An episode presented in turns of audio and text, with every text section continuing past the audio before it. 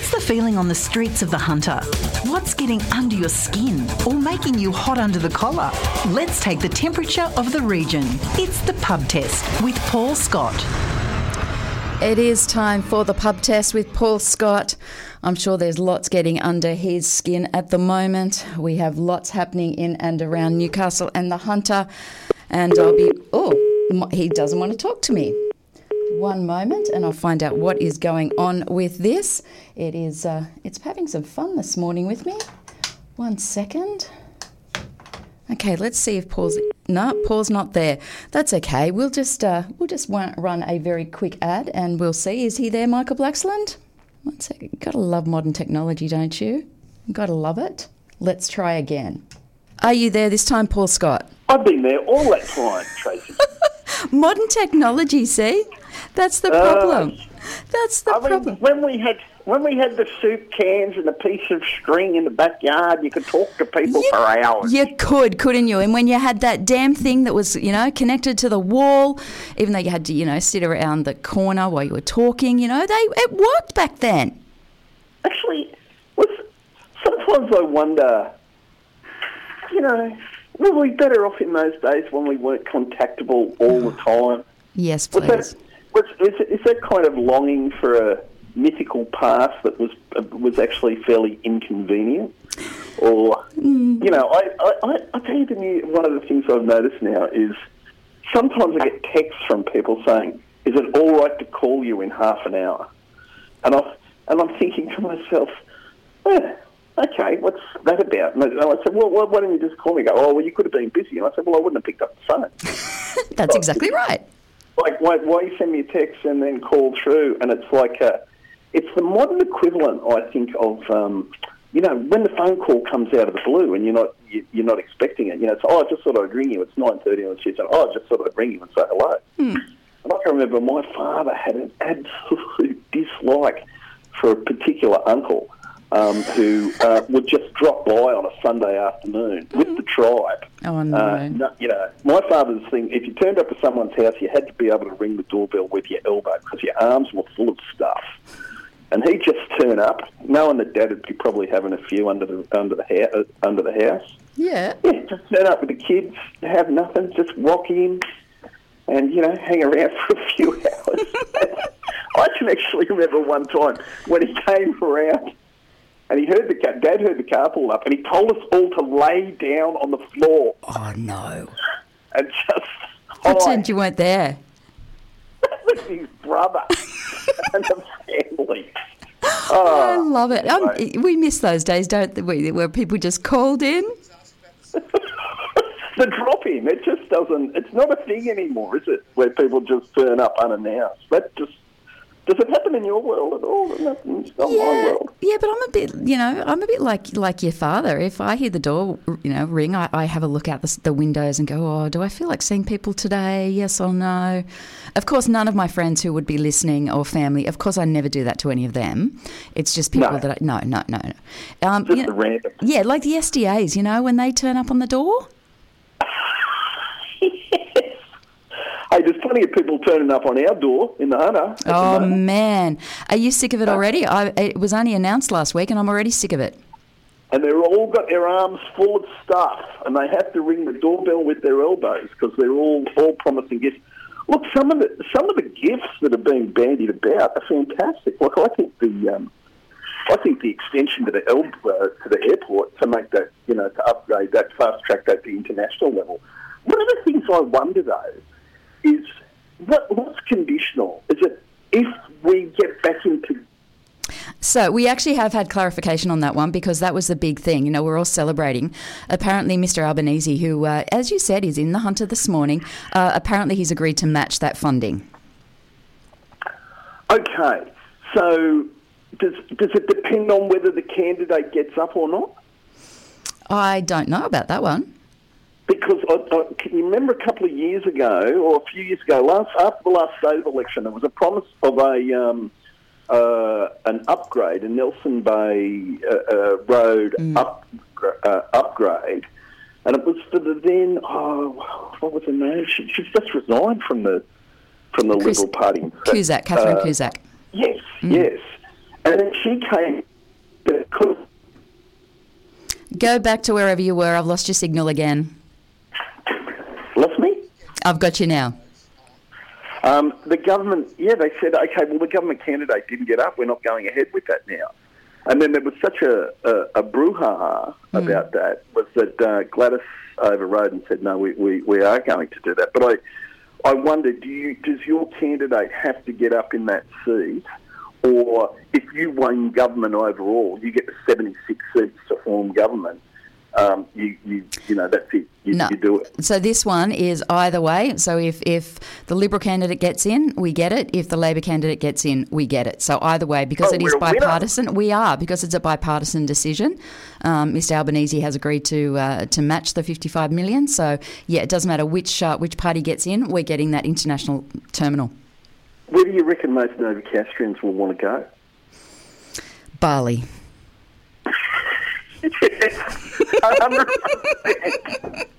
A hundred percent. I was actually saying to Michael, you know, it, it's a significant announcement because I'd much rather fly out of Sydney, out of Newcastle than have to go to Sydney. And I think, oh, yeah. you know, you, you, can imagine the Tamworth travellers would come here instead of going out of Sydney. You've got your North Coast travellers would prefer to come come here than go to Brisbane. I just think it, it is a no brainer for us, and uh, I'll be happy once we can do US, the US, and and uh, and the UK. I mean, obviously that's going to be a long way away because I can't see us getting the big fellas yet. But yeah, I just think it's fantastic. I think the tel- and imagine we'd also have a television crew who would move to Newcastle to you know the shows yes. at the airport when they yes, have the border force. you know, border force. We'd have them coming in and oh. blokes coming back in at the airport. Oh mate, I noticed you got three packs of durries in your bag. yeah. Now you oh, know mate. what? That's the thing that okay. I can't believe I'm going to say this on radio, but as someone who used to smoke, I used to love being able to come in. You know, I'd come in from the US with you know my two my two boxes of, of cigarettes. I'd have one in my bag. I'd put one in the the child's bag. You know, yeah, easy done. I, have got you know my cigarettes for the next uh, however long in those packets. Now, all you can bring in is a single packet. You can't do the cartons, but they're available oh, yeah. for sale at the airports. No, and look, we make a you know we make a bit of a joke about it, but the the the amount of uh, tobacco and criminal activity smuggling is a, is a significant. Uh, it's a big criminal activity now. It robs the, the government of of, uh, of tax, and you know as well we're you know all the kind of mechanisms that have been triggered to stop people smoking cigarettes in Australia have have uh, worked to a large uh, degree. You know we are one of the you know we have the, one of the fewest amount of people smoking per, per capita of, of any country in the world now.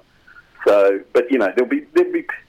I, I just can imagine there'd be you know all kinds of things because like in Bali you can buy all of those things you're not allowed to have in Australia. You mm. know those. Um, like uh, Shanghai's and those guns that shoot ball bearings and you know all, all of that kind of stuff. But no, it's really it's great news. That's a, that's a really big win for us, regardless of um, of uh, who wins the, the federal election. And uh, you know, you'd have to say that that mob that's running the airport up there, they have been relentless in their campaigning. They have been, they have run a superb, you know, a campaign in, in for the upgrade because they got the money for the airport, for the runway extension.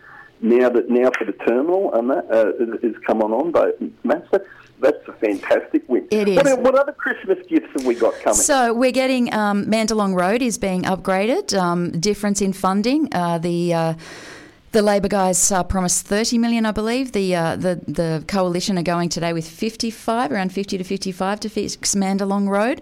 Um, so you know we, are getting another 25 out of the current government. Uh, we're getting 30 out of the uh, the opposition to uh, to update upgrade that Mandalong Road, which is uh, that's fantastic news. I think that's a good one.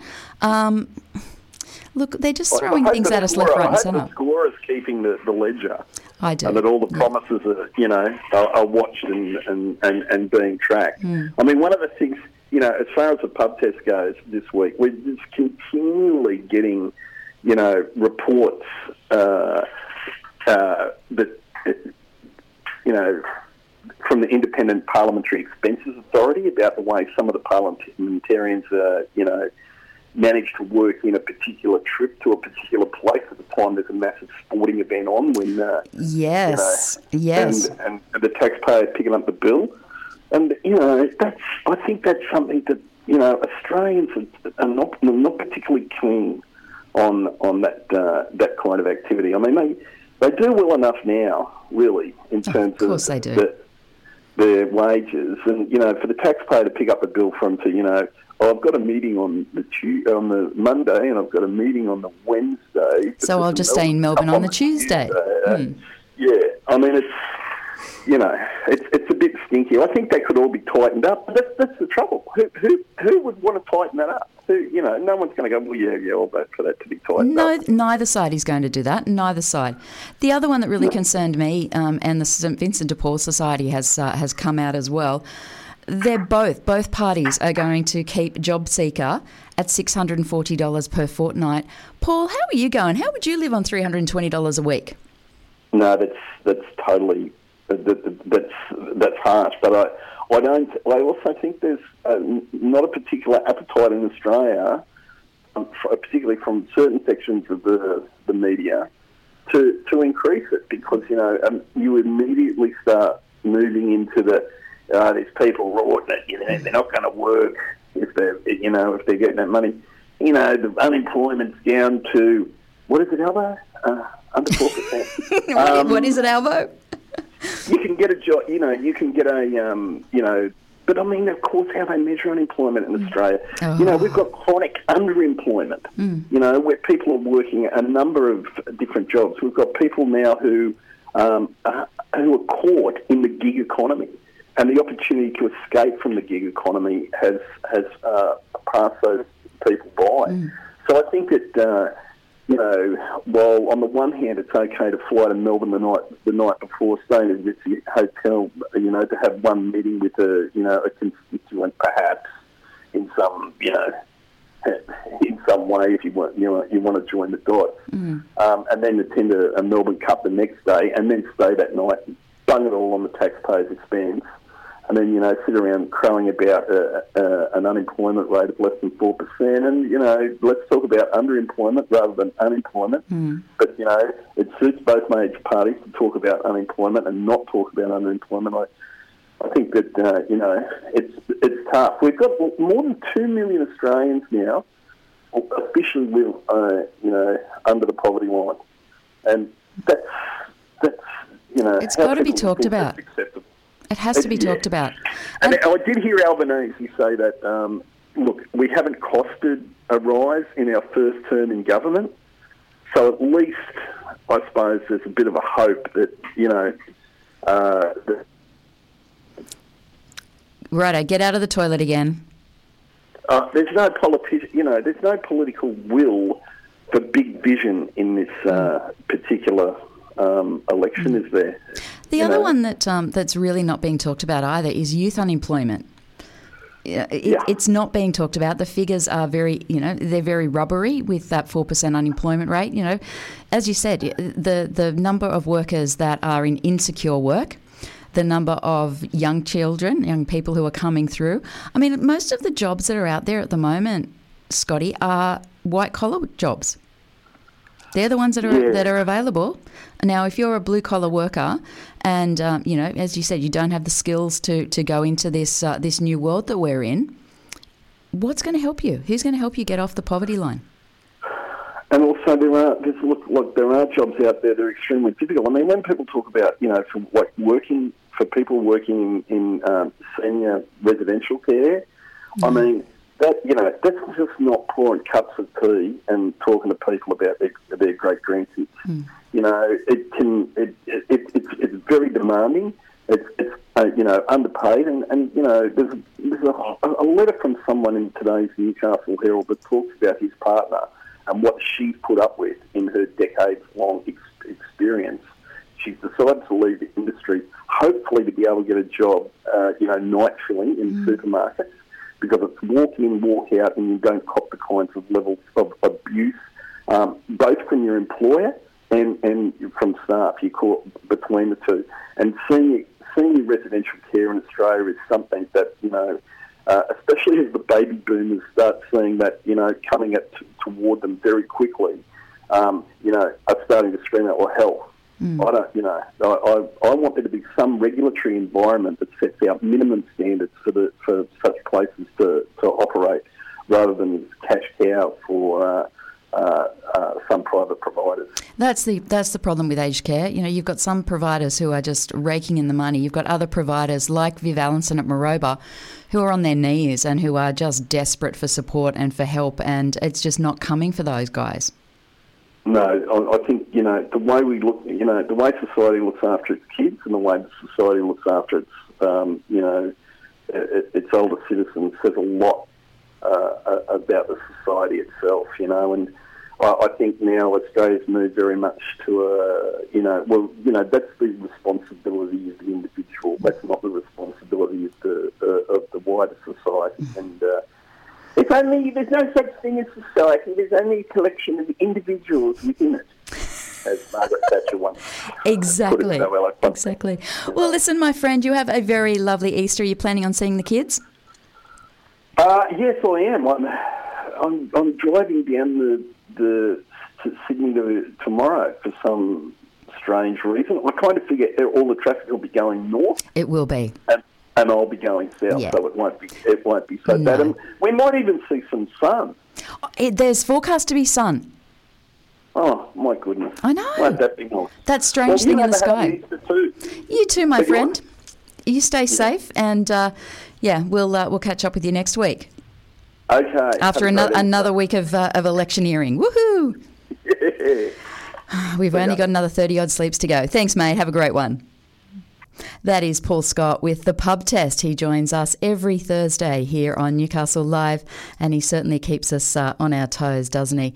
I wish he'd stop moving to the toilet, though. Good lord, surely it's not that hard to stay in the one spot, is it?